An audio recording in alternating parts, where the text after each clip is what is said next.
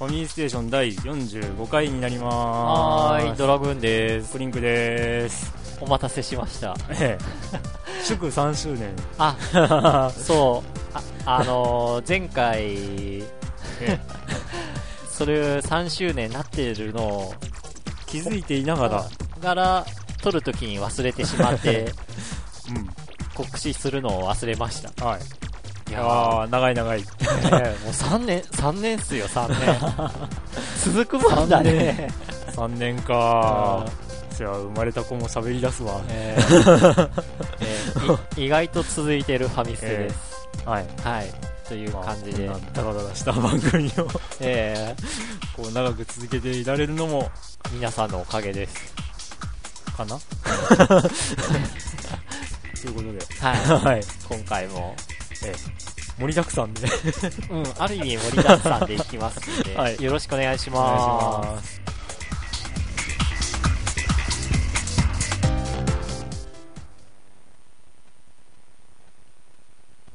はい、ということでいやさっきオープニングを撮ってそれを聞き直すとテンション低いなって話になって、なんでだろうって、思ってみたら、ちょうどみんなでファミレスに行ってご飯食べた後の収録なんで、みんななんかもう昼寝モードに入ってんのかなと。というかみんなってみんなはい、ということで、今日はゲストが2名来てまーす。おなじみヨッキーと、おなじみ、マッキーさん牧原さんです。はい、ヨッキーです。こんにちは。こんにちは。いつぐらいになるのかな。また結構間が空いたような気がするんですけど。いや、大丈夫。収録自体に間が空いてるから。何が大丈夫だか。まあでも本当こっちまあインフルエンザのせいでちょっと忙しくなってしまってですね、職場が。別に。まあ、というわけなんかやってるというわけではないんですけど、その結局一応問い合わせが殺到してるとかそういうこと。いや、そういうことはない。問い合わせは保健所にまずやるようにしているのでだけど結局その普通の業務、普通に来る患者さんとか入院とかやりながら、やっぱインフルエンザの方にちょっと手を出すっていうのは結構きついもんがありますね。というような医療関係者なが1名おります。それとマッキーさん、牧原さん。はい、ファミステお聞きの皆さん、元気ですか？じゃあです。あなたがさっき元気なかった。半分寝てたし。収録する前準備してる時に彼ちょっとうたた寝してました。真っ白に燃えすぎてたから。大丈夫かな。私自身が闘魂を注入しなければならないようです。そんなわけでよろしくお願いします。はい、お願いします。ということで、どうですか。もうまた。まあ、さっきも言ったように間が空いたわけですけど、この間に何をしていたか。この間やっと、Xbox360 を買いました。もちろんバーチャルのためにバーチャル、ね、オラトリオタングラムのために買いました。ついに。でどうですか？楽しい。実際に楽しい。すごい楽しい。てかね、やっと時代が追いついたって感じ。まあそうですよね。で、アップデートはしたんですか？したよ。アップデートって360の？いやいや、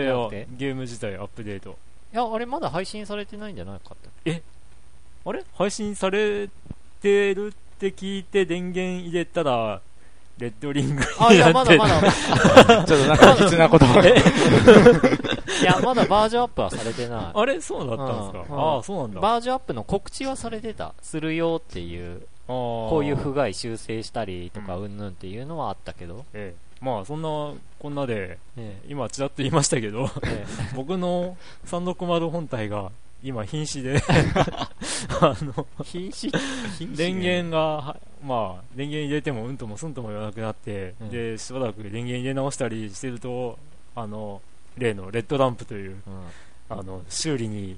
持ってけや、もう言わさず持っていっちゃいなさいっていうエラーが発生しまして、でもう明日回収に来てもらうことになってます。あ、うん、本当に出るもんだね。がっくりだね、やっぱり、うん、いや前もあったんだけどね。あった、うんうん、前もあったんだけど1日放置して入れ直したら治ってたりしたんだけど、今回は1日放置しても治らず、うん、話にはねよう聞くんだけどね。なんか昔は熱暴走がどうとかって言われてたりしたんで、まあ前出た当時はちょっと稼働時間を長すぎたかなとかも思ってで1日放置してみたんだけど、うん、今回はなんだろう、熱でコンデンサーがやられたのかな。ちょっとまあ引っ越したって話をしたと思うんですけど、この、まあ、今のスタジオ状態なんですけど、うん、ここが結構まあ、工事とかして水道管とかの工事とかして、うん、ちょっと粉塵がまったりとかもしたんで、それを吸っちゃってるのかなとも思うんで、そういうことは結構ほこりとかにまあ、過敏というかそういうところもあるみたいなんで、まあ、ゲーム機を置いてる近辺はの掃除はこまめにした方がいいと思います。でもそれ考えたらうちの環境なんかひどいよ。ひどいんかいひどいんかいひどい、うん、ね、やっぱり真っ先に Xbox のホームページで調べるとその埃とかの多いところでは使用しないとかって、まあ、それはそういう注意書きをもう真っ先に書いてあったから、かなり360は熱に関してはマイクロソフトの方も敏感になってるみたいで、うん、そうだから360買ってびっくりしたのが電源ユニットがでけえな。でかいですね。でもなんだこの弁当箱とかいうでもうちにあるコードと、うん、今売られてある本体のコードだと、うん、コードの太さが違うらしいですね。あ、本当。最近のは細いらしい。あ、スリムになった、うん、スリムになってんだって。あ、うん、熱消費電力が低くなったってことなのかならしいです。 AC アダプター見ると消費電力が明らかに変わってるらしい。ちゃんと改善しとる、そこら辺は。いいな。僕の本体もエリートになって帰ってこないかな。ないね。ハードディスクが120になって、120になってね。ないね。ということで、はい、今回はもう内容盛りだくさん。はい、って言っても単純に放送期間が空いてお便りがたんまり溜まったっていうだけですが、じゃあ早速いきたいと思います。はい、やすさん、はい、どうも。実はこんなペンネームにしておきながらポートピアは虫眼鏡は攻略ページを見ながらやって 3D ダンジョンで諦めたゆとりです。いやー、いや、どうです。何ポートピアって、うん、やった記憶はあるけど、うん、クリアした記憶がないんですよ。俺もなんか頭だけちょろってやった記憶しか残ってないんで。で、なんか攻略本とかファミコン雑誌とか見ながら3D ダンジョンまでは行くものの 3D ダンジョンでもうわけわかんなくなってやめちゃうっていうパターンだった気がします。だから意外とまあ僕なんかは、ね、ちょっとリアルタイムかどうかわかんないけど、うん、ファミコンで出た時にやってるんで、小学校の3年2年とかぐらいになるはずなんで、だからなんかクリアしたって記憶はないんで、ないの、うん、いや、まあ自分はぶっ通しでやってちゃんとクリアした記憶はちゃんとあるけど、すごいな。ちゃんとクリア、エンディング画面も覚えてるし、どんなんかまあ、それはすごい。結構衝撃的なゲームだったからね、あれはね。で、続きで PC 版みたいに服脱げでエンディングに行ければいいのに。あら、究極のネタバレやかっこ PC 版ポートピアは始まってすぐにこのコマンドでエンディングです。お二人なら知っていらっしゃると思いますが、一応と。ファミコン版もなんか操作手順によってはすぐできた気がするんだけどな。全然これ知らないな。一応まあ全部フラグ立ててないと無理なような気がするけど、でもさっきなんかヨッキーが究極のネタバレとか言ってたけど、うん、いやそもそも散々このヤスさんが出た犯人メッセージを送ってきた時に犯人はヤス犯人はヤス犯人です。で、続きでドラグーンさんときめもの件おめでとうございます。前回送れなかったんでときめもやるんだったらドラグーンさんが課長でクリンクさんが裏川ですかね。ファミコンジャンプときめもの流れで挑戦お願いします。あ、そうかゲームセンター CX はあれか、ファミコンジャンプを2週間なんかにまたがってやったんですかね。で、ファミコンジャンプの2回目かないかがすぐ終わってしまって、でときめもにスイッチしたんでしたっけ。いや、これはもう単純に有野課長が結婚したから特別にときめもをプレイさせたっていうだけ。ファミコンジャンプはナビだったんかな。練習最初に練習して、そうか急遽予定変更で、ときメモが終わってじゃあ次これまたファミコンジャンプお願いしますって感じで、そうかそういう流れだったか、もう忘れたな続きで、ゲームセンター CX は DVD ボックスも全部持っていて、あの番組のためにスカパーに入りました。一番好きな AD はガロスペの中山ですこんだけ書いておきながらお二人はゲームセンター CX をどれだけご覧になられているかは謎ですが、結構きっちり俺は見てます。で、そのドラグーンさんから見せてもらってますっていう流れですねだい体は見てるけどタイムラグがあるって感じですね。で、続きで、今年から高校2年生でユックスさんの一つ上です。前回もありましたが高校生にバーチャロンは普通わからないと思います。なんせ一番有名なオラタンが出たドリキャス自体が色物ハードですのでいや色物言うなね。ドリキャスはいい機体じゃないよなマーズ、フォースなんて出た時に話題にすら上がりませんでした。フォースは難しいかもしれないですね。ゲーセンだからゲーセンに行くような習慣のある人じゃないと、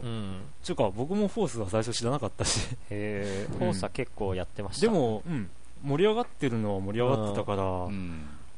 知名度はあるんじゃないかなとは思うんですけどね。で、海原川瀬も認知度低いと思います。PSP 版で知った人はいましたが、DS 版はどうなるんだろう。はっきり言えば私が異常なんだと思いますDS 版もそういうのは出るんだっけ。いや、なんか出るって聞いたわ。完全版とか書いてたけど海原川瀬はなんていうんですかね、いや何かで話題になってようやく知ったって感じだったんで、出た当時っていうのは僕は全然知らなかった。後々に両芸スレじゃないけどなんかそういうので出て何これみたいな感じで調べたら、こういうゲームなんだみたいな流れで僕は知った気がします。で、友達とゲームの話をしていても途中から友達は置いてけぼりです普通の高校生は昔に遡ってゲームをしたりゲーム情報を逐一チェックしたりはしないと思いますが、ユックスさんそのところはどうなんでしょうかなんかユックスさんに問いかけがメール1日50通は行きます。メールでこれは携帯の話ね。で、友達、彼女と学校ではジャンプとかスポーツ、バンドの話とかです。これも前回なんか俺が聞いたんかな、高校生ってどんな話題を話してんだろうっていう問いかけの回答ですね。ジャンプって少年ジャンプかな。そうでしょうね。まさかバンヘイレンのなんかジャンプっていう曲とかいやこの間のハイジャンプはどこまで飛んだとかK 点超えしたとかそういう話にはならんでしょうかスキージャンプの方そういう話にはならんでしょうか。すごいマニアックPS ゲームセンター CX の DVD ボックスの話題でファミステのコンプリートアルバムなんて出たら買っちゃうと思います未公開音声、アルバムオリジナルトラック、名刺、ファミステ出演できる権利、オンライン対戦できる権利、フィギュアなんてのをつけて通販で10年後くらいに出たら…ってことでファミステ出演できる権利っていうのはただ運がいいか悪いか田舎収録するよっていう日に暇って声かけて、暇とか行けますとかっていう時に出れるんで、あんまり権利としては重くないよね、まあだから実際収録地が大分県内なので来られる方ならば、ね、誰でもでだから遠い人だと、東京かチキさんのチキさん東京だから東京に住んでるから彼がタイミングがたまたまあって東京からこっちに来た時に来ましたね、年末に出演したけど、まあ本当に大分に来られた際には、ぜひタイミングが合えばということで、でも10年後とか言ったらデータ量どんくらいになるんだって話で、続いてるんかな、その前にその頃には年に1回更新とかになってるかもしれない年に1回のゲーム座談会みたいなまあそんな緩いペースだから3年間続いてるっていうのはありますが、いや、年に1回は誰も聞かなくなるでしょう、多分、まあ、なるべく1ヶ月1回は目指しておきたいと思います、はい、では続いて、チキさん、はい、4月になったら出張がめっきりなくなりました。チキです。せいぜい都内を電車でうろちょろするぐらいで飛行機に乗ることがなくなりました。ちょいと寂しいですが体調は良くなりそうです体調崩してたんですかね大丈夫でしょうか。さてゲーム買いました。 DS のスーパーロボット対戦 K です。ようやく1周目終わりました、で感想、バーチャロンマーズをシナリオに組み込むのは無理があるそうここでスパロボ系にはバーチャロンが 何作か前から参戦してるんですよ、知ってる。だからバーチャロンっていうものの知名度っていうのはロボット系ゲームが好きな人には意外と知られてるんじゃないかなと、スパロボやってる人ならね、思ったりしますね、例えばスパロボで初めて知った人も何これって言ってネットで検索してみて、こんなゲームあるんだみたいな流れもありそうですし、マーズかやってみるかみたいな話の流れもあるかもしれないしっていう、解像度引き継ぎがないためやり込み具合が下がる、過去解像度はお金になる、下がるのは気持ち的に、やり込み具合が下がるのは気持ち的にってことですかね。で複数の敵を攻撃できるアタックコンボシステムが使いにくい、多分西欧機器の招待システムに近いものが導入されたためと思われる、回避が高くないとボッコボコにされる。ああそうか、複数の敵に攻撃ができるってことは反撃食らうってことです。回避が高くないとやっても、こっちが当たんなくて向こうの攻撃が当たったら死ぬってことですね、で音楽は前作過去 DS のスパロボ対戦 W の引き継ぎが多い、シリーズものなら仕方がないかな、でレベルによるステータスボーナスがなくなりやり込み具合が下がる、レベル上げをする必要がなくなり楽っちゃ楽、そんなところでしょうか。実はスパロボ対戦やったことないですよ、ね、俺もないけどお二人はないですね。スパロボをやること自体があんましそうですね、ちょっとやりましたね F とあとそのアルファか、アルファと2時までやりましたけどいやもうすでになんか結構やってますねもうすでにどういう順番なのかもよく分かってないんだあれ結構多いんですよ出てるのが、確かサターンでスーパーロボット対戦 F スーパーロボット対戦 F 完結編とか、なんか別々になってたし、何なんだろうあれだから、あれはまあ単純に前後編みたいな感じ、土があるほど回りきらなかったんで、それ僕初めてやって、それで本当に全然知らなかったです、ダンバインもエルガイムもゲッターロボも全然知らなくてそれで初めて知ったみたいな、でもほとんど使ってたのはガンダム系ばっかりしたけどなんだっけリアル系って言われる方、リアル系、なるほどね。なんかリアル系っていうなんかこう実在はしないけど理にかなってるかなみたいな方面と、なんだっけスーパーロボット系、マジンガーとかのもうなんか明らかにありえなさそうなロボットでシナリオは違うんだっけシナリオが、はい、2つ、ね、なんかあるんですね、主人公が最初リアル系かスーパーロボット系かに分かれて始めることができるんですよね、うん、それで性能も違うみたいな、うん、主人公のロボット、手のこう戦略シミュレーションロープレイチックなやつっ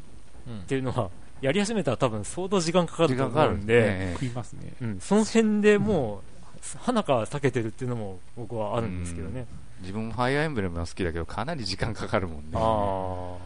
まあ時間潰し、ゲームを時間潰しと考える分にはいいんだろうけど、うんうんね、いやあんまりやる時間がなかったらちょっと不利かなっていうところで、うん、で、続きで、まあそんなところでしょうか。さて、今年度も死なないようにお仕事します。皆さんもお体にお気をつけて。ゴールデンウィークの予定は不明です。ではということでこれが、ね、4月の3日に届いてますからうんごめんなさい、もうこんなゴールデンウィーク過ぎてもう、5月のもう23日という日に収録してます今回はい、ということでうん、でまた続いてチキさんでいいかな。続いてチキさんですね。はい、チキさんでときメモの話は強いですよ、チキですときメモ1の頃は、声優はきちんとありましたね、うん、今もある青鬼プロダクションやアーツビジョンはその頃からありましたね、うん、声優さんが半分、それ以外の人が半分ってところですね。それ以外ってなんだろう、俳優中か舞台役者とかそういう系かな。それかもしかしたら本当の素人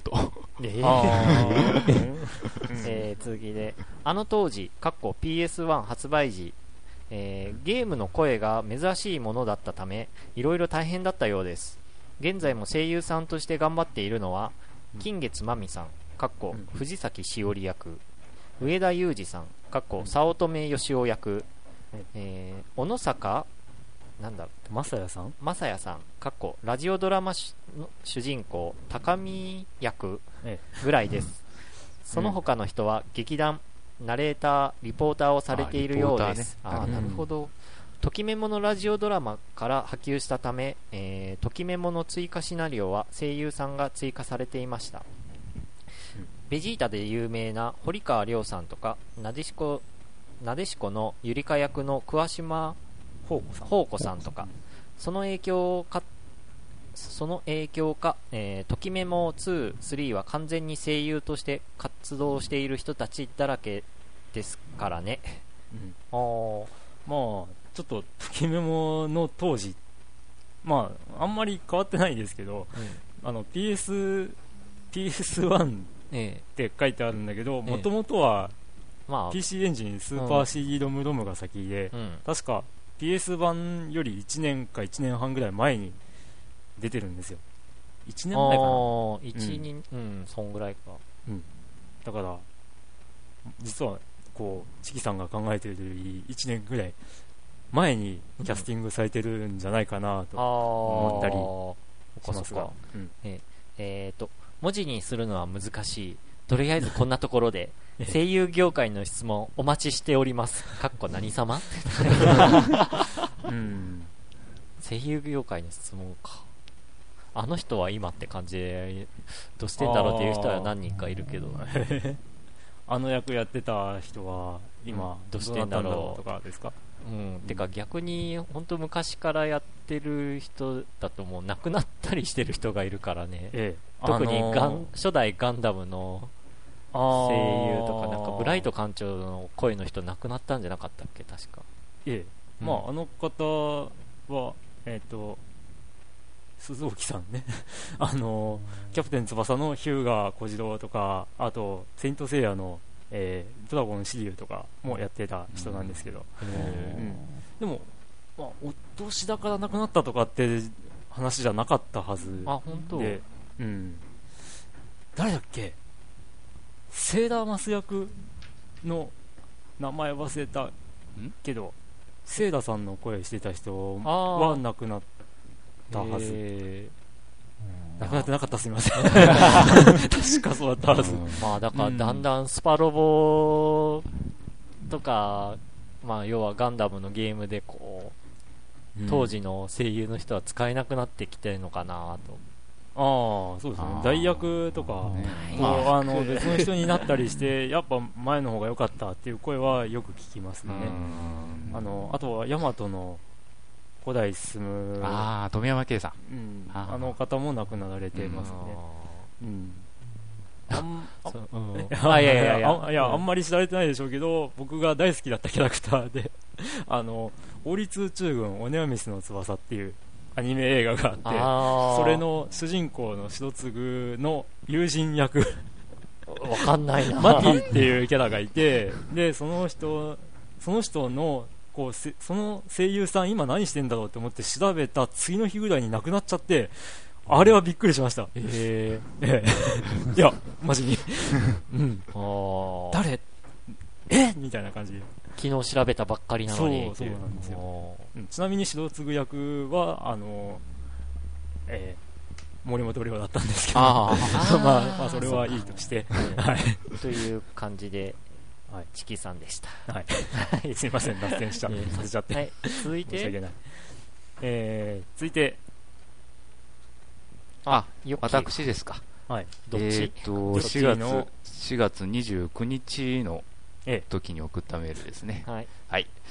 ドラグーンさん、クリンク君、こんにちは。こんにちは。サーバー復旧したらしいので、早速お便り出しちゃいました。なるほど。確か2週間かそこら。いや、3週間ぐらい。うん。4月の、頭ぐらいから。うん。無料で置かせてもらってるファミステのサイトの管理者がなんか確か大学受験合格して引っ越す関係でサーバー停止しないといけないっていう話で、すごいね。おめでとうございますっていう感じで3週間ほどファミステサイト、まあ、ブログの方はライブドアの方だったんでそれは動いてたんですけども、音声ファイルのダウンロードができない状態でした、お便りフォームとかも閉じてましたからね、その復旧したっていう意味です、はい、これ読んでるのはもしかするとゴールデンウィークあたりでしょうか。残念違った。いや実はゴールデンウィークに届くかって話もあったんですけど、実際に僕も休みがなかったし、なんか取れるかなと思った日は僕がちょっと用事で無理だったんで、はい、さて自分のゲーム事情ですが、ついに PSP 買いましたと。これで我が家には、PS3、Xbox360、Wii、DS、PSP と現時点での主要なハードが全て揃いました。だからなんだっつう話ですけどさあこれで遅ればせながらモンハンしまくりだぜなんてことはもちろんなくて、最初に買ったのは絶対絶命都市3です。まあ、これ結構自分昔から好きなんですよねこれ、このシリーズ好きなんです自分。アイレム万歳早速プレイして5時間半でエンディング到達。しかしその内容は主人公海に漂い生死不明かっこおそらく死亡、ヒロイン、これネタバレにならない？いやまあエンディングですけど、エンディング何種類かあってそのうちの一つって感じ。ヒロイン生存脱出成功。これはなんでかっていうと結局海に漂っているところをですねヒロインがですねある某手段で見つけてくれるかくれないかの差だそうで、見つけてくれたら、それでまあめでたしみたいなんですが、それは何好感度が上がっていたら見つけてくれるのか、そういううわーでアイレムお得意な好感度に関する選択肢ものすごいひどい罵倒するような言葉とかもなんでこんなセリフまで用意されてんだみたいな結構意外なの方が上がったりとかっていうこともあるの？あんましないと思うもうあからさまにわかるけど、なんか最初の方の選択肢でヒロインと助け出した時に前に来た人が何も気がつかずに通り過ぎてるのひどいでしょって言ったら選択肢の中にひどいのはお前の顔だとかひどいのはお前の心だとかひどいのはその選択肢だそうか随所にそういうのがねある。もうけなそうと思ったらとことんまで嫌われることが可能という。じゃあ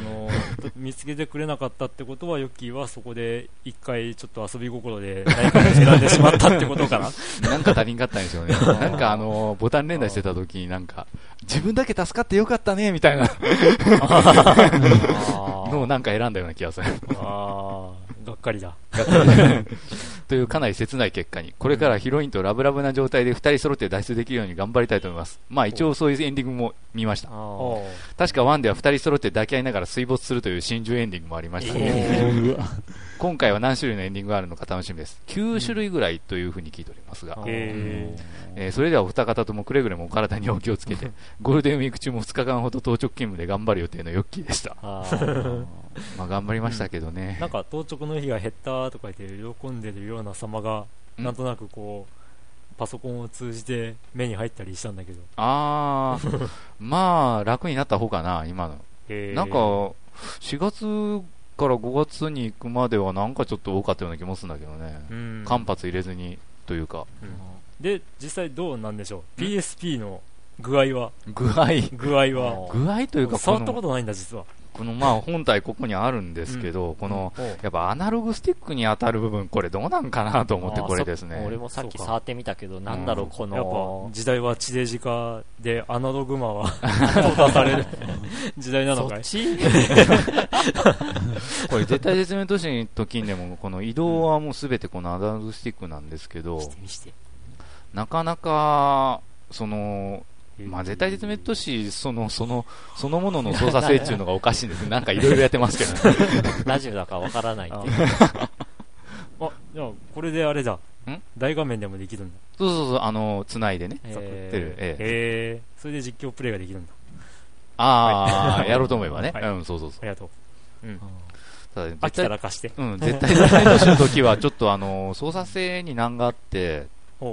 視点がコロコロ変わるくせに結局その方向見た目の方向に動かすわけですよ。結局そのバイオハザードみたいにそのキャラ中心の視点じゃなくて、まあどっかからカメラが、もちろんバイオハザードみたいにカメラが切り替わるんですけど、そのうち度に操作方向変わるもんだから、最後の階段をぐるぐる螺旋状に上がるとことか切り替わるたびにどんどん視点が変わって、しかも早飛び移らないけんのに方向が分かんなかったりするんだ。でおかしな方向飛んで死んだりとかね、結構難しいの最後のそのアクションステージ。バイオハザードとかも結構そんなところがあったんだけど、確かただ画面が切り替わった時に押してる方向のまんま行くはずない進んでくれてたんで、で離した段階でリセットされるような感じで、そこで改めてなってたんだけど、それがないってことね。多分切り替わった時にそのままあれ方向を同じにしてるとそっちの方に来るって、あれなんでしょ。横に進んでたと思ったら画面が切り替わったら、奥に進まなきゃいけないって時には、なぜか主人公は左の方に進んでいってしまう。そうそうそう、あさっての方がいいそういうことが起こりうるね。まあでもちょっと同じような現象がね、確かソニックアドベンチャーっていうドリームキャストのソフトであって、3D アクションゲームだったんだけど、それでかなりストレス溜まって1回クリアしてもういいやって僕は思ったかなり評価高いゲームだったんだけどね、そうなん。絶対絶命都市にあとなんか致命的なバグが1個あるらしくて、1個なんかどうやってもなんか進まずにその電源が強制的に切れるっていうバグが絶対絶命だなそれこそまさになんか回避方法はあるらしいんだけど、まあネットで多分出てると思うんだけど、ちょっとプレイする方はもしくはプレイする方はご注意をということでした。で、なるほど。続いて僕かな。やすさん、どうもです。今は5月1日、旬な話題といえば豚インフルエンザですね。怖いあとバーチャロンが配信されましたね。クリンクさんの言う通り、なんとか Xbox のコントローラーで違和感をあまり感じずにできました。確かにね、コントローラーはね、ツイスティックが欲しいわ。ツイスティック欲しいですね。ただやっぱりなんていうかデフォルトで用意されてる、L1、L2、R1、R2 でターボとトリガーっていうのはかなり無理がある。俺なんとかそれでやってるよ。マジですか。だから僕はやっぱりスティックの押し込みで、ターボ、でトリガーは L1、R1 で攻撃にしてやってますけど、その方がなんか持ちやすいんですよ。まあね、だからどっちも使うってなるとなんかこうコントローラー落としそうという、そんな感じだったんですけど、はいはい、続きでさあスペシニフで駆け回るかと思ったらオラタン対戦にオンライン対戦に初心者は1000年早かったようです。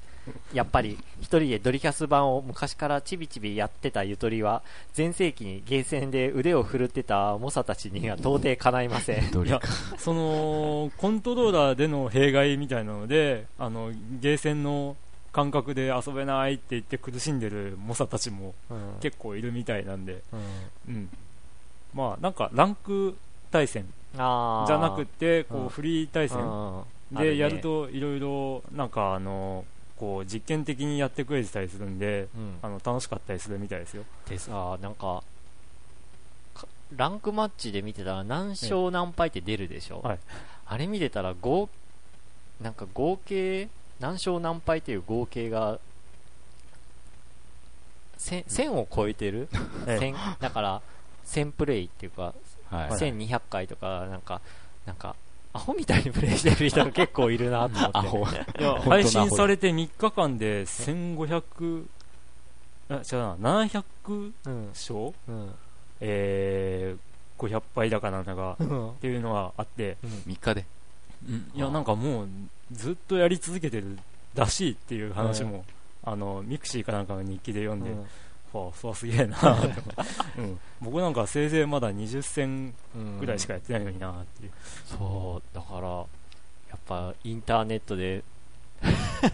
ただね無料でこうプレイできるってすげえなーと思って、まあ厳密には無料ではない、無料ではないけど、うん、まあある意味定額でやりたい放題っていう、まあそうですね、うんそれまでは100円なり200円なりで瞬殺されてたりとか、瞬殺したりとかしてたわけで、うん、で、続きでドリキャスの面白いソフトを紹介するサイトでオラタンは、ゲーセンで瞬殺されたあなたもこれなら一人で練習できると書いてありました。今やっと意味が分かりましたまあ、あそうかヤスさん的にはあれか対戦ゲーム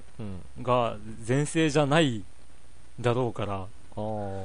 僕とかドラグーンさんだともうゲーセンで対戦のゲームっていうのが主流な時代を生きてるんで、うんうんまあ、対戦格闘ゲームとかは、うん、ゲーセンでやるのが当たり前だった時代があって、うん、そういうのを知ってるんでやっぱ一人で練習できるっていうので家庭用のを買ってやったりとかしてたんですけどやっぱ今そういう風に書かれてないと伝わらなかったりするもんなんですかね。俺の場合も単純にゲーセンで遊んでたものが家でもできるっていう流れだから、うん、まあそうですよね、うんで続きでツインスティックが出れば、本当の実力が出せると信じてます。お二人と対戦したいなと思ってたら今月でゴールドメンバーの期間が切れました。残念ゴールドメンバー期間を延長しようにもゲームセンター CX が大人の事情で放送局が変わったので追加料金をスカパーに払うので精一杯です、うん、放送局が変わったっていうよりかはチャンネルの名前が変わったって感じだけど721がフジテレビ2になったのかなワンツーネクストとか言って3チャンネルあってワンツーがノーマル画質でネクストがハイビジョン画質なのよ。でもどっかでもスカパーがどうとかって聞いたんですけどね。どうなんでしょうというと分かりません。俺お金かからずにそのままスカパー視聴できてるけどなまあ契約内容によってってことですかね、よるってことかな、Xbox はオラタンを機に日本で波に乗ってほしいですね。今度バイオニックコマンドマスエフェクトなど、自分的キラーソフトが目白押しですからスペシネフからサイファーに乗り換えようかと思ってるヤスの投稿でしたということで、うん、スペシネフサイファーは俺の乗り物だ俺の期待だとりあえず僕はエンジェランとか、まあ、あんまりこだわらないんですけどね、うん、ベルグドルとかも好きだし、うん、てかバイオニックコマンドとか、うん、マスエフェクトって、ね、マスエフェクトとかこの2つ俺よく知らないんだけどバイオニックコマンドはこの間言ってたヒットラーの復活の続編とかって言ってましたよね、うん、確かマスエフェクトはちょっと僕もあんまり知らないんですけど、うん、名前だけは聞いたことがあります、うんうん、まあ、この機に本当360、うん、流行ってほしいですね。買ったから言ってるね、きっと、プレステ3買ってたらプレステ3の応援してるねきっと。プレステ3今のところやりたいソフトがないからな。ちょっと弱いですよね、今プレステ3は、こうもうちょい何かがないとっていう気がしますが、まあ、続いて、はい、ユックスさん、これが、5月の12日に届いたメッセージ、みんなアロハーかっこ笑い。何気に小田谷に興味を持っているユックスです。お来い仲間になろうぜ、テストを来週に控えているのに自重はやめません。おい。まず前回の補足を、ツッコミどころの多い店、一応カテゴリー分けはされてましたが、アドベンチャー RPG のカテゴリーにドラクエ4、日暮らし、ドラクエ5と並んでいました。これを見た瞬間とは思ったけど、今思うと誰かがいたずらでおいただけかもしれませんね。まあ、アドベンチャー RPG っていうので一括りになってたっぽいから、まあ、ロープレと、まあ、アドベンチャーがごっちゃになってたんだろうし、まあ、いたずらというか、ただ誰かが入れ間違えたとか、そういう可能性もあるっちゃありますよね。でも、ただアドベンチャーとロープレを一緒にしちゃうのは結構どうなんだろうっていう気もしなくもない。で、あと18禁のコーナーがあって、一応仕切りで隔離されてるけど、天井の部分が空いていて、あとはご想像にお任せしますって、どういうことなんだろう。天井が空いてて、どういうこと？声が聞こえるってことかな。でも隔離されてる映像とか、まあ、隔離されてても普通そこに隙間はあるだろうけど、棚の上ぐらいのスペースだし、ちょっと状況が見えてこない。はい、さらに、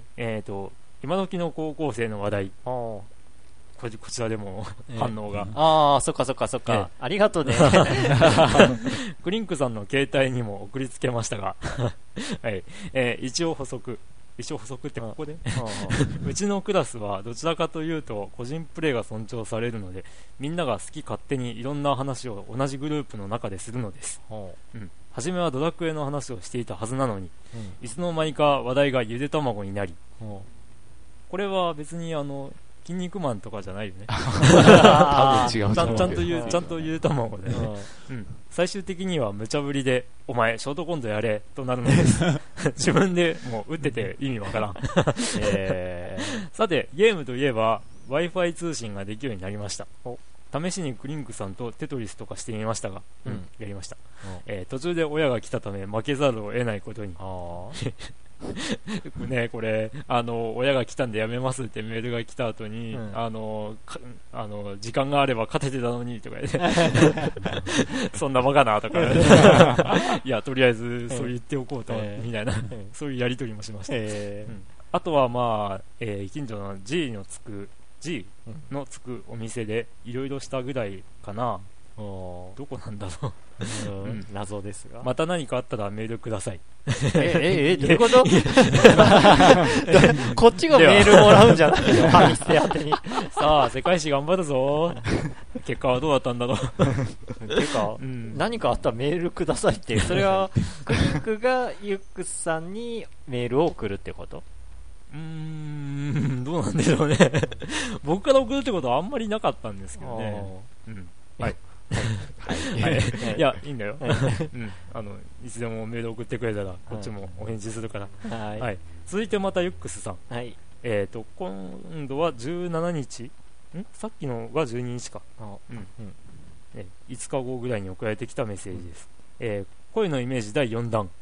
156番目のドラグーンさん、114番目のクリンク先生、こんばんは。322番目のユックスです。何の番号かは自分にもよくわかりません。なんだそりゃ。なんだろう。ちゅうか、なんで先生なんだろう。さあ。僕はなんか勉強しろ言ってるからメールで。メールでね。うるさい近所のおじさんって感じだから。もうおっさんだから。何気に作業用 BGM としてファミステを聞いていたら、復刻版は何気に高音質であることを発見。あれ、いや音質は同じだと思ったんだけどな。調整しているはずなんだけど、あ、まあ、うん、そう、はい、しかしこんなんで勉強がはかどるのかどうかは自分にもよく分かりません。でも昔俺もラジオ聞きながらなんか勉強とかしてた気がするな、うん、でもながら勉強は微妙に身につかないと思います、うん、僕は経験上言うんですけど、うん、好きなラジオ番組って録音するんですよ、うん、で聞きながら録音しながら勉強するんですけど、うん、なんか笑い声とか聞こえたら、ん、今なんて言ったって感じになって、で結局とりあえず勉強しようって勉強を先にやって、終わった後に撮ったのを聞くんですよ、うん、ってことは聞きながらやってるようで聞けてない。で笑い声とかがあるとそっちに意識が向いてしまうってことは、まあ、どっちかに集中した方がやっぱいいってことだそうね、うん、確かにそれは言っとる、うんうん、まあ長時間ね勉強しても集中力は続かないっていうから、うん、休み休み、うん、聞いてもらえれば、うん、うんね、勉強も短期集中で、うんうん、休憩挟みながらやったらいいんじゃないかな、うんうん、と塾の先生も言ってたよ昔はい、先月の話ですが、うん、続きですがね、友人に巻き込まれてアニメイトに行きました。行っちゃったよでも意外とっていうと語弊がありそうだけど、いろいろな世代の人がいてびっくり、うん、でもなぜ1階にファミマがあるんだ、前まではジュエリーショップがそこにあったっていうのもかなり謎。まあ、まあ、大分にあるアニメイト、あれアニメイトなのかな。アニメイトのはずです、うん、行ったことないからちょっと分かんないけど、1階はサンリオショップだったりするんですけど、うん、どっちにしても入りにくいです、まあ、そうですねまあ、うん、テナントとかだったらまあね、いろいろ入ってくる、上下で何があるか、うん、まあやっぱ意識はしないんじゃないかな、うん、確かあのビルなんか消費者金融も入ってなかったっけ、気のせいだっけ。4階かぐらいにあったんじゃないかな。でなんか上の方にイベント用になんか貸し出してる会議室だかなんだかみたいなのもあるの、うん、あるみたいですよ。前山本昌之という歌手が来て、あ、ここで、うんうんうん、ミニコンサートをやったんで僕は行かなかったんですけど、うん、以前メッセージをくださった某氏が福岡からわざわざそれを見に来たりもしてましたすごい、うん、某年末にWii で大はしゃぎしたうちの一人あの人は今、はい、うん、あの人は今大阪にいます。あ、そう、はい、それはさておき続きなんですけど、それはさておき、うん、テスト期間中ですが、ここでプログラミングについて少し。ツールは、C++ でもビジュアルベーシックでもなく、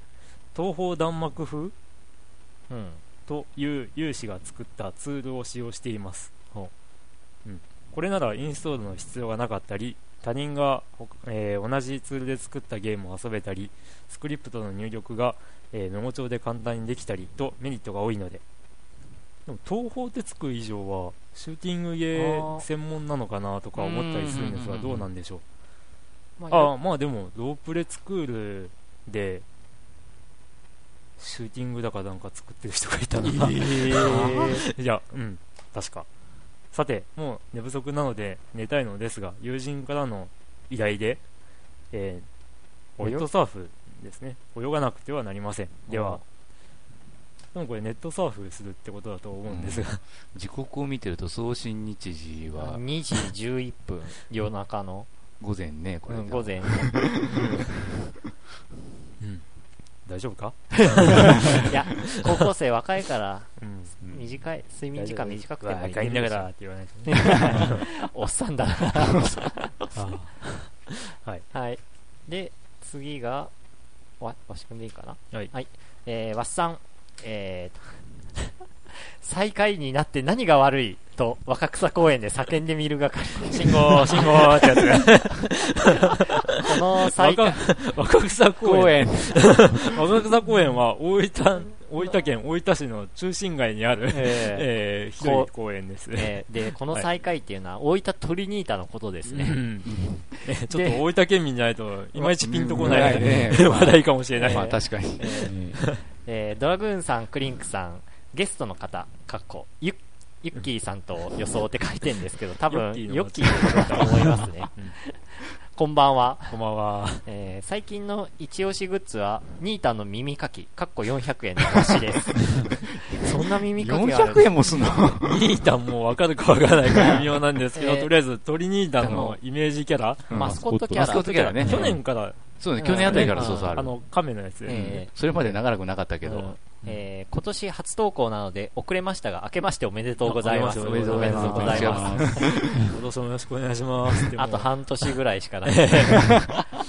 さて、最近のゲーム事情ですが、仕事多忙のためあまりゲームができていない現状の中、PS3 のキラータイトルだと勝手に思ってるみんなでスペランカーを今日ものんびりやってます。グラフィックや仕掛けが一新されているものの、基本的な操作や主人公の貧弱さは変わらないため、新規ユーザーはもちろん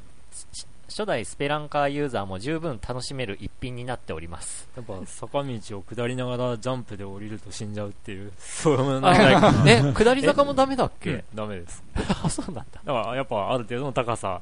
っていう判定で死んじゃうわけですよ。なるほど、はい。で、あとは今更ですが、みんなのゴルフ5を始めました。昨年の秋頃から仕事上の付き合い込みで、ゴルフを始めた自分としては、ミンゴルをやることで少しでもリアルゴルフを楽しめれば思い始めましたと思い始めました、シンプルな操作はもちろんですが、 PS3 のリアルなグラフィックなので、これまでのシリーズ同様長く楽しめるようになっています。廉価版も出ているので、特にやるゲームがなく退屈している人におすすめかと思います。確かに自分も持ってますけど、その通りだと思います。はい、そうなんだ。ということで、なんだかんだで、これからは360ではなく、PS3 の時代かなと思うこの頃ですが、いかがでしょうか、ドラグーンさん。いや、360でしょ。だからやっぱり自分が買ったハードをみんな持ち上げるのさ。ちなみに我が家の Wii は完全に放置プレイです。やっぱり任天堂のタイトルだけでは厳しいかもしれませんね。場合はし、いやリアルゴルフを楽しめればって言うんなら、Wii やろうよ。なんで Wii の Wii スポーツでゴルフやればいいじゃない。そっちの方がリアルに近いじゃない。こう振るってこと、こうですよ。こうって言っても、ラジオだから見えてないですが。ミンゴル5。みんなでスペランカーは興味あるんですけど、まだ手を出してません。どうなんでしょうか。誰もやってないか。誰もやってない話。いや、いずれはスペランカー。いつかはスペランカー。いつかは。はい。続いてチキさん。何通目なんだろうか。ね、何通目？3、4通目ぐらいかな。今回は5月の17日に届いたメールです。Mac mini からこんばんは、チキです。買ったって、そういえば言ってたな。4月に入ってから仕事で飛行機に乗ることが一気になくなりました。先ほども書いてましたね。ゴールデンウィークに福岡行くときに、マイルで乗ったぐらいでしょうか。さて、マイルで乗ったってことは、ただで乗った、無料で乗ったってことかな。でしょうね。さて、メール冒頭でも述べましたが、Mac 導入しました。福岡の Apple ストアで購入しました。というわけで iTunes でポッドキャストしています。こ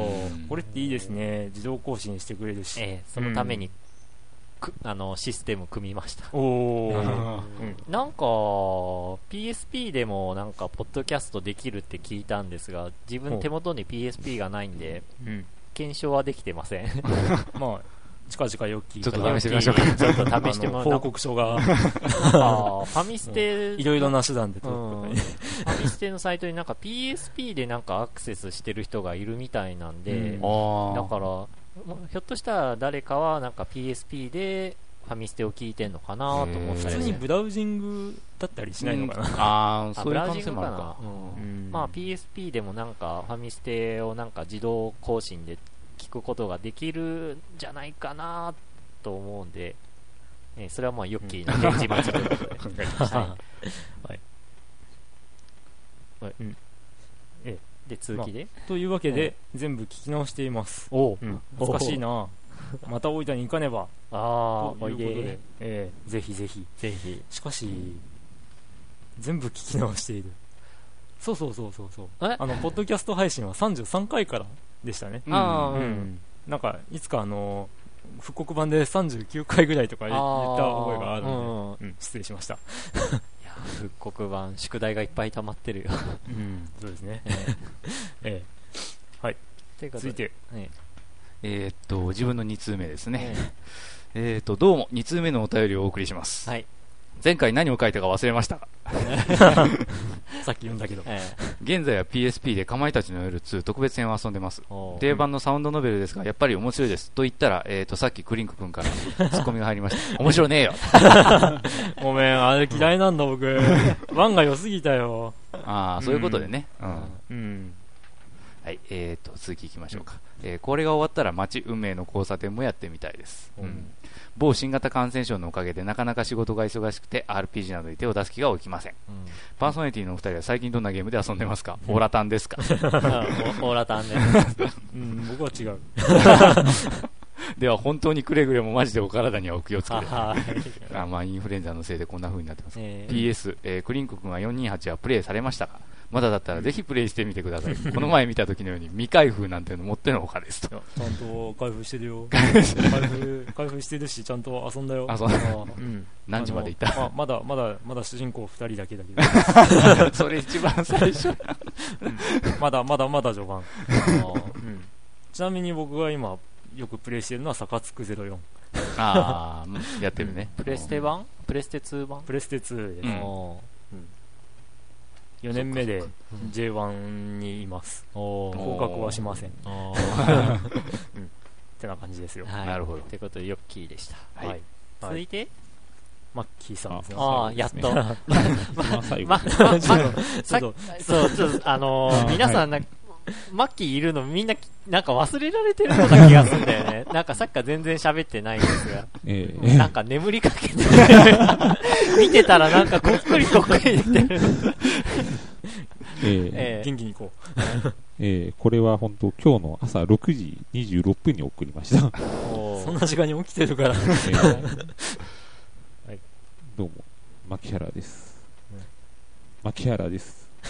最近周りの友達みんな結婚するとです。牧原です。彼女がいないのに朝の占いでデートに出かけたらいいと言われました。牧原です。龍が如くのキャバクラにハマってます。牧原です。牧原です。どうも婚活を終えたドラさんとクリンクさん。あ、うん、終えたね。終えた、うん、特に何もない牧原です。しばらくお便りをお休みしてた気もしますが、別に触れられてもいなかったのでさらっと進みます。前も送ってなかったと思ったんですけど、まあ、結構間が空いてるんで、うん、どれくらい送ってなかったのかっていうのを、うん、まあ、また後で調べておきます。いや、バンバン送ってくださいな。最近は、高橋名人の冒険島をクリアしました。DS でゲームボーイアドバンスのやつをクリアしました。8の4を毎日やっているので、最初からやっても6面くらいまではさらっと進めます。8の4を毎日やっているというのはゲームボーイアドバンス版ではラウンドごとにセーブができるんですよ。ファミコンみたいにもう、もう力やり直さないし、だから一番最後まで進んで8の4を毎日結構やってます、やっと1期で最後までクリアできるくらいしました。すげえ、素晴らしい。今あとはウイレでサッカー三昧です。2008ですが、プレステ2のですね、でまた龍が如くを1からやってみたりもしてます。早く3をやりたいです。くそー、プレステ3で出したら本体を買わなきゃならん思えばドリキャスといいサタンといいいつもセガにハートを買わされていたあ、そうか。まあ、ちなみにドリキャスといいサタンといいこれは桜大戦です、うん、だね、詳しくは今そこにいると思うんで今回はいました前回ちょっと体調不良でまあ誰もまあ喋ってないんで分からなかったと思いますが前回も来る予定でした、本当福林さんすいませんでしたいやいや別に、いや本当に体調は大事だよ、はいうん、いや本当ね最近本当このつい今週ですね一番もう小学校5年からこっち来た文庫高だからこの大分市内に来たんですけど、うん、もうそこで一番初めに遊びに来てくれた友達がですね、もうこの前来て結婚するっては結婚なしだあそうかどこかマジでかマジでかおもう全然知らなかったですもんね一回もうその彼女と一回別れてまたより戻ってそれでまた今度結婚するってあそういうパターンはたまに聞くな、元サヤに戻るっていうのは、もう何も知らなかったですやっぱり突然なんかまあ、EXILE が14人になったのは分かるけどダパンプがいつの間にか9人になってたみたいな嘘っていうか、ダパンプ自体すごい久しぶりに聞いた今9人なんですダパンプ多分これはちょっとちょっと言いにくいんですけど EXILE とは違ってちょっとダメなパターンの増加だと思うんですけどEXILE 成功したパターンになるのあれっていやもう、まあ、結局なんか歌う人は4人ぐらいとかっていう話を聞くけど一応でもまあ基本はまだボーカルは2人のまんまであとパフォーマーですけど、まあ、ネスミスとか、まあ、その前の、J ソウルブラザーズにいたボーカルとかはこうまたこの後使うみたいなことは言ってますけど、まあでも EXILE はあ大丈夫でしょそうなん、やっぱ何年後かには EXILE が地球をまたそのネタちょっとネタ気に入ってるんで人類 EXILE 化計画だっけいやいやはいというわけでお便りは以上ですはいということで今日は盛りだくさんでお送りしましたもう今かなり喋って、多分1時間ぐらいいってるんじゃない、ちょくちょくなんかこうね、はい、発表はしていないもののちらほらとこうコメントとか皆さんのコメントの中で取り上げられてるんで、せっかくなんでときメモに関わるゲームをやろうかと思っていたんですがはい、でもちょっと時間お便りの処理で、いっぱいもう1時間超えしてます本編だけで、もう十何通ぐらいですか11通、いや盛りだくさんでお送りしました、いやコーナー的には1個だけなんだけどって、お便りコーナーだけ、いろんなポッドキャストってかネットラジオあるけど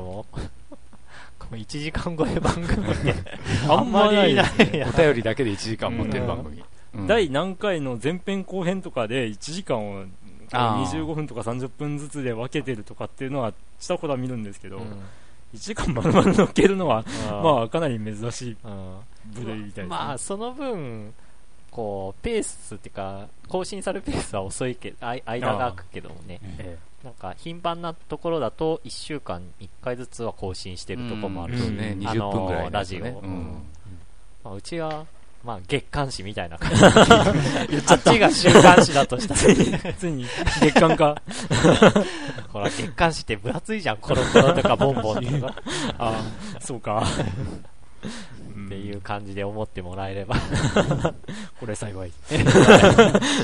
うことで今回はお便り満載でお送りしました。幸いと言葉にこれってつけるとなんかすごい悪毒聞こえるこれ幸いこれ幸いということで、今回はお便りのみですが次回暇があれば何かゲームしたいなと思いますんで、ときメモとか、はい、ときメモとか、ときメモとかで、はいという感じで、はい、エンディングへ参りたいと思います。はい、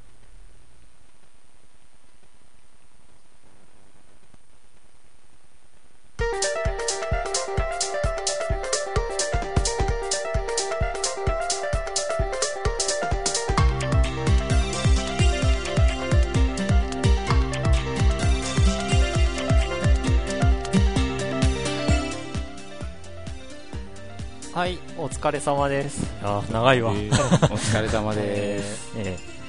てか、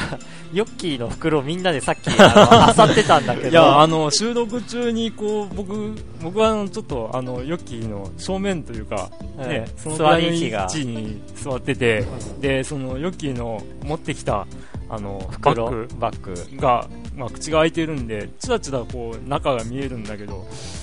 あれってあれじゃねっていうのがずっとチラチラ見えててでさっき本編撮り終えて休憩に入った時に見せてもらったら、やっぱあれじゃねっていうあれだったわけなんですけど、それが何かというと Wii 本体なぜって思ったら理由聞いて納得してしまったんですけど、データをセーブデータをこう持っていけない、簡単に手軽に持っていけるメモリを持ってないから本体ごと持ってきたんで、ああそうかってそれなら納得っていう感じでてかその中にいろいろソフトが入ってて、まあ、最近買ったソフトなんですけどね、これはこんなのもあって、そうだから俺びっくりしたのがNintendo DS のソフトで相棒 DS ドラマの相棒、それが DS になってんだね、これ知らなかった。うん、知らなかった、うん、僕は知ってたよ、知ってたけど、というか、まあ、相棒を毎週見てたら、ちゃんとコマーシャルで流れてたんだ、で実際どうだったの？まあ、実際普通のぶっちゃけ普通のアドベンチャーゲームなんですけど、まあそれなりにストーリーは楽しめますしね、結局ドラマであったストーリーがノベルモードで読めるっていうのはちょっといくつか入ってて、かなり懐かしい話も入ってます。そういえばドラマって第何期今 8?7? 7が終わったんだ。終わりました。次はやっぱり相棒ミッチーになるのみたいですね、この展開からいって。この前なんか映画があった時もちゃんとましたもん、ミッチーが最初にこの映画の紹介をするときに、まあ続くんだったらですけど、そうですね、まあ続きそうな気もするけど、まあ相棒見てないんですけどぶっちゃけ相棒全部見てるの俺だけですか？俺相棒見たことないんだよね。全部は見てないけどね、たまにピンポイントで見たりピンポイントだいたい1話完結ものほとんどバックグラウンドがついてるっていうのは感じるんだけど、でも単体で見てもまあ面白いかなっていう感じで、決め台詞みたいなのは実際の音声が入ってるんですよね。そうそうそう、はいとか、あ、そうなんだ。一つだけよろしいですか。特命係の亀山っていうの。特命係の亀山。特命係が何しに来てんだよ。すごいな。ちょっとしか見てないのに印象深いし。俺置いてかれてる。まあ一回見たらこの謎は解明されるから。っていう感じで今回もお送りしましたが、こんな感じで。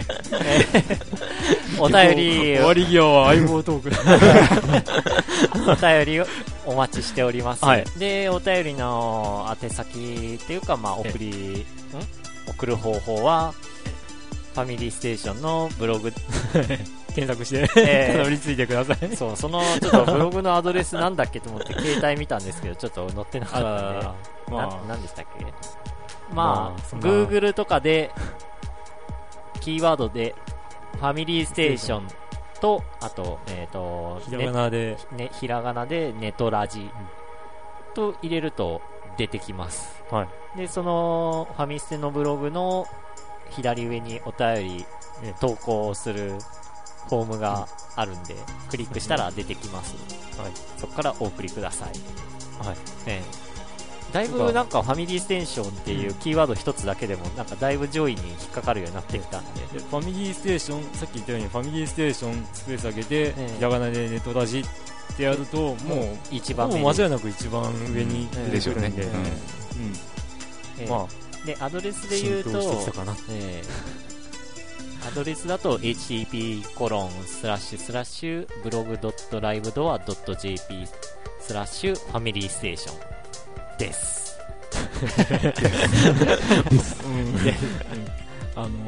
ちょっともう別 の,、はい、ネトラジオを聞いていたら、ちゃんとエンディングの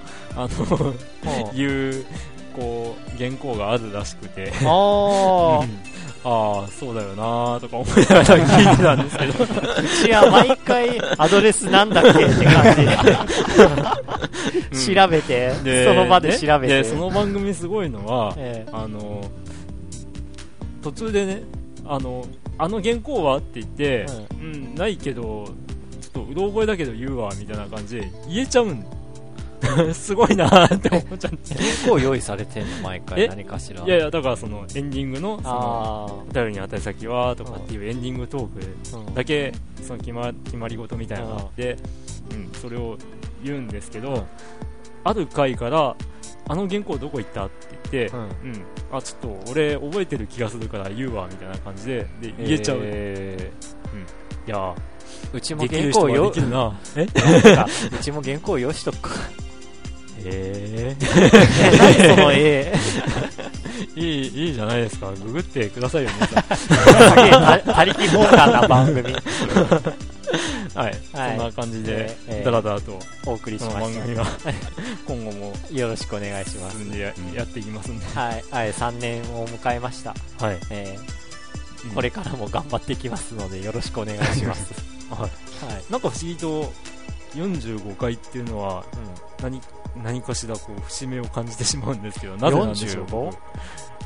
ね、45、まあ、なぜなんだろう。角度で言えば45度ってなんかちょうど4分の半分って感じか。あ、そういうイメージかもしれないですけど、90度の半分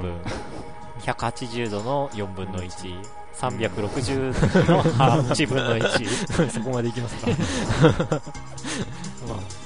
ほらあるじゃんチーズで8P とか 6P かあれ6P かじゃあ45度じゃないかはい、ということで、まあとりあえず50回の時は何かしますか。いや多分変わらない相変わらずお便りを読み込んでして20回、30回、40回で何も変わらずにやってきてるんで、確かに戻りますかね。それは約束できないね順調にいけば8月になりますけど、多分途中でいけばね50回までは、まあそのうち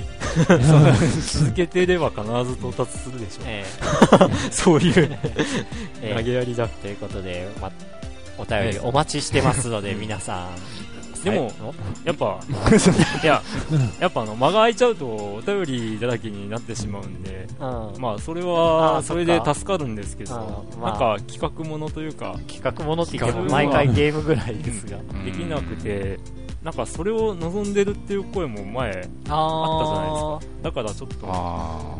ょっと何か考えないとかなとかも思ったりするんで、やっぱり、チャンスがあると